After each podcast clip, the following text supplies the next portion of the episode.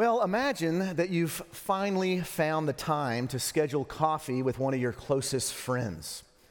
It's been a while since you've both had a chance to debrief with one another about your life. And so you grab your vanilla latte, find a seat, and take a deep breath. It's actually the first breath you've paid attention to in weeks. You look across the table as your friend begins the conversation with this question How are you? What do you say? What's the first word that comes out of your mouth? I bet I can guess that word for most of you busy. Oh, I'm good, just busy. Things are crazy right now.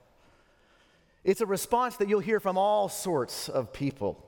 College students are busy, young parents are busy, professionals are busy, empty nesters are busy. Even retired folks say to me, I had no idea just how busy retirement would be. Our calendars are overcrowded, our, our margins thin, and our to do list are always on the move, outpacing our production. We are a busy people who live in a busy, busy world. Now, I don't mean to suggest that there's anything wrong with being busy. Even Jesus was busy. That's part of what we're meant to feel in this opening chapter of Mark's gospel. That when Jesus finally goes public with the good news that the time is fulfilled, the kingdom of God is here, well, that's when things get busy for Jesus. He's busy recruiting others to follow him. He's busy teaching in synagogues. He's busy casting out unclean spirits He's busy healing those with various diseases, all of which and more occur right here in Mark chapter 1.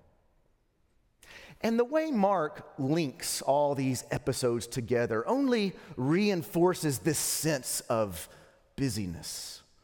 For in between these stories, he offers little to no commentary. Instead, he just connects these events with one snappy conjunction after another. And this happened. Then he left. Immediately it occurred, which, by the way, is one of Mark's favorite words immediately, used around 40 times in his gospel. And so we read, immediately this or that happens. And then immediately someone comes to Jesus. And then immediately he moves on to the next town. Immediately, immediately. It feels so familiar, doesn't it? Just like you, just like me, Jesus is busy. And so, no, the problem is not so much in being busy. The problem is when our busyness hinders us from what should be our primary activity tending to our life with God. Or more specifically, our inner life with God. The busyness of our outer lives is really good at keeping us from paying attention to what is going on in our souls, in our spirits. Even, and perhaps especially, when you're busy going about doing good. The Franciscan priest and best selling author Richard Rohr understands this danger. Back in 1971, freshly ordained to the priesthood, Rohr establishes this intentional community in Cincinnati dedicated to living in working class neighborhoods, selling one's possessions, and, and serving the poor. I mean, this was social activism in the name of Jesus taking a page right out of Mark chapter 1 and committing to do what Jesus did. Busy going about doing lots of good. And it almost destroyed him.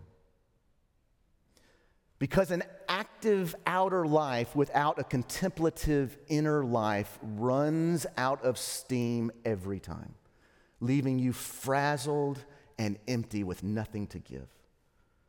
because you cannot give people what you do not have. You, you cannot bless others if your soul is tired and, and withering away. And so, in 1987, Richard Rohr moved to Albuquerque, New Mexico, where he founded the Center for Action and Contemplation, an organization that seeks to integrate both the active outer life as well as the contemplative inner life, because the two are meant to work together.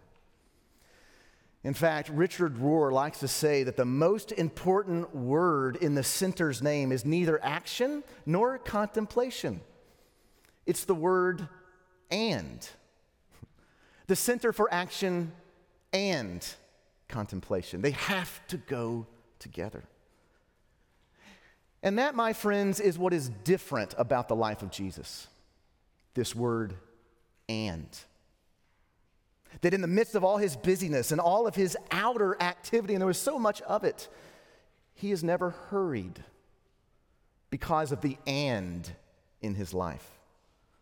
For he is constantly nurturing an inner life with God that allows him to, to get this, to relax and rest and be still, even as things are busy. That in the midst of all the demands that are placed upon him, Jesus never allows those demands to keep him from attending to his inner life with God. For early in the morning, while it was still very dark, the text says, after a long and busy day of active service, Jesus gets up and goes out to a deserted place, and there he prays. This is a picture of the and way of life.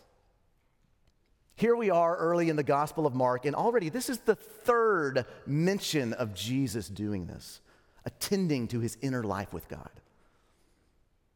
We see this first at his baptism as Jesus hears a voice from heaven You are my son, the beloved. With you I am well pleased. What, what, what a powerful and personal encounter this was for, G, for Jesus with his heavenly Father.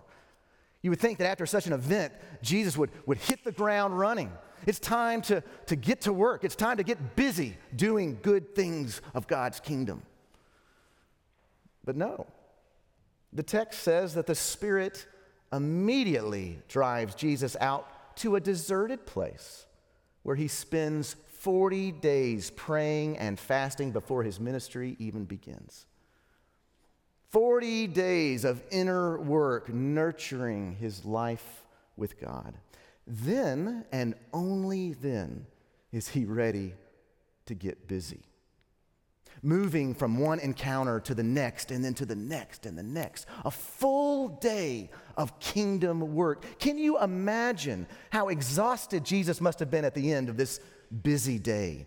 As the whole city, the text says, is pressing against the door. I mean, can you see Jesus finally calling it a night and getting some much needed sleep? And then that's when we are told at here at the end of Mark chapter 1 that Jesus gets up early in the morning and returns once again to his primary duty, turning his inward gaze toward the love of the Father. This is the and way of life action and contemplation. My friends, this is where we go wrong so often. Not so much with the busyness of our outside lives, but rather with the fact that we allow this busyness to keep us from our primary duty as Christians the primary duty of receiving from our Lord. Did you catch that? Your primary duty is to receive from God to stop and be still and know that God is present, that He is working for your good, and that He loves you beyond your wildest imagination. And to receive this love over and over again so that you are able to rest in it even when things are busy. This is the and way of life. Because the Christian life is not running yourself ragged as an advocate for social and political change. No, that will only destroy your soul. And neither is the Christian life a constant wrangling over this or that doctrinal position, making sure that you have all your theological ducks in a row. No, that, my friends, will wither your spirit away. And neither is the Christian life a project for behavior management, obsessing over doing the right thing and avoiding the wrong. If that's your mindset, your life with God will grow tired and shrivel up. No, my friends, the Christian life is a way of life, it's life with God immersed in the Father's love, enraptured by the person of Jesus, empowered by the Spirit of God, giving yourself over and over again to His presence in your life so that your life might be given for the life of the world. This is the and way of life. And Jesus, by the way, isn't the only model of this kind of life in our passage today. If you look closely, you will find another quite surprising and inconspicuous example. I'm talking about Simon Peter's mother in law. Not sure if I've ever heard anyone hold up Peter's mother in law as an example of action and contemplation, but it's there. Because, like us, she's lying in bed, sick and suffering, unable to be, unable to serve or be of any help to those around her. When we first meet her, she is a picture of a tired and withered soul. But then she encounters Jesus, who lifts her up, the text says, which happens to be the same word used for resurrection. Jesus raises her up to a new way of life so that now she is able to give of herself in service. Looky here, the church's first deacon a beautiful combination of a Mary and a Martha. Healed and transformed by an encounter with Jesus, she now gets busy serving others. It's amazing that Peter's house, run by his mother in law, becomes a household of God, right? A, a, foretaste of the church. A place for people to gather, which they're doing in this text. It's a place for people to gather to encounter Jesus to have their own souls restored and renewed so that they too might be enabled to go forth and serve the world. That's the and way of life. You might not realize this, but this back and forth movement, this active and contemplative life, we experience this every Sunday in our liturgy. We experience the word and when we first gathered together to receive from God. Right, that's what we're doing today. We were receiving from God, we are being refreshed, we are encountering God in word and sacrament. Each Sunday, we gather to share in God's life. This is our contemplative move, if you will. And then, at the end of our service, after receiving from God, we are then sent out to give to others, to love our neighbors as ourselves, to partner with God for the life of the world. This is our active move. I mean, this is why our weekly Sunday rhythms of gathering and sending, gathering and sinning are so crucial and inherent to who we are as the people of God. I mean, man, this is, this is core. It allows us to experience the word and at a corporate level. And yet, as important as this is, Jesus teaches us that these every Sunday rhythms must be further matched by our own everyday rhythms. That our faith isn't just a weekly back and forth, it's a daily back and forth. So that each day we must withdraw and go forth, withdraw and go forth, just as we see in the life of Jesus. We must, as individuals, embrace the word and each and every day. What then does this look like for you? How are you embracing the word and in the busyness of your daily life? Well, if you're like most Christians, this is when you sheepishly look down at the floor and do your best to stave off that on, up, uh, upcoming feeling of guilt well, yeah, I know I should be praying more than I do. I know, I know, I'm sorry, I'm sorry. But my friends, this is not at all where you need to go. This isn't about guilt, it's about God's invitation to find pasture, to be led beside still waters, to find rest for your soul. Come to me, all you who are weary and are carrying heavy burdens, and I will give you rest for your souls, Jesus says. Take my yoke upon you and learn from me, for my yoke is easy and my burden is light. What is he talking about?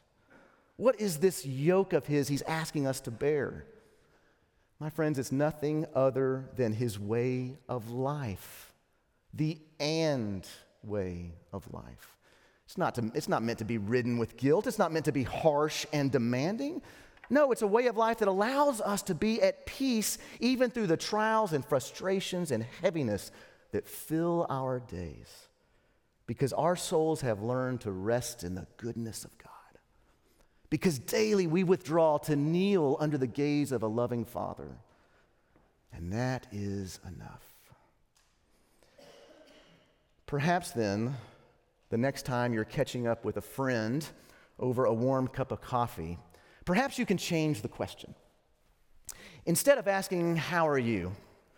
to which so many of us answer, Busy, perhaps we can ask, How is your soul? Is it at rest? Is it finding time to be still and soak up the love of God? I mean, that's a much better question for all of us to ponder. So, how is your and life with God? How are you integrating both your busy active life and your contemplative inner life? For that, my friends, is where God is found. That is the Christian life.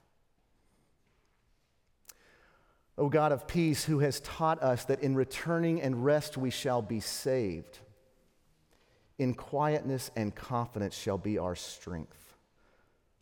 By the might of your Spirit, lift us, we pray, into your presence, where we may be still and know that you are God.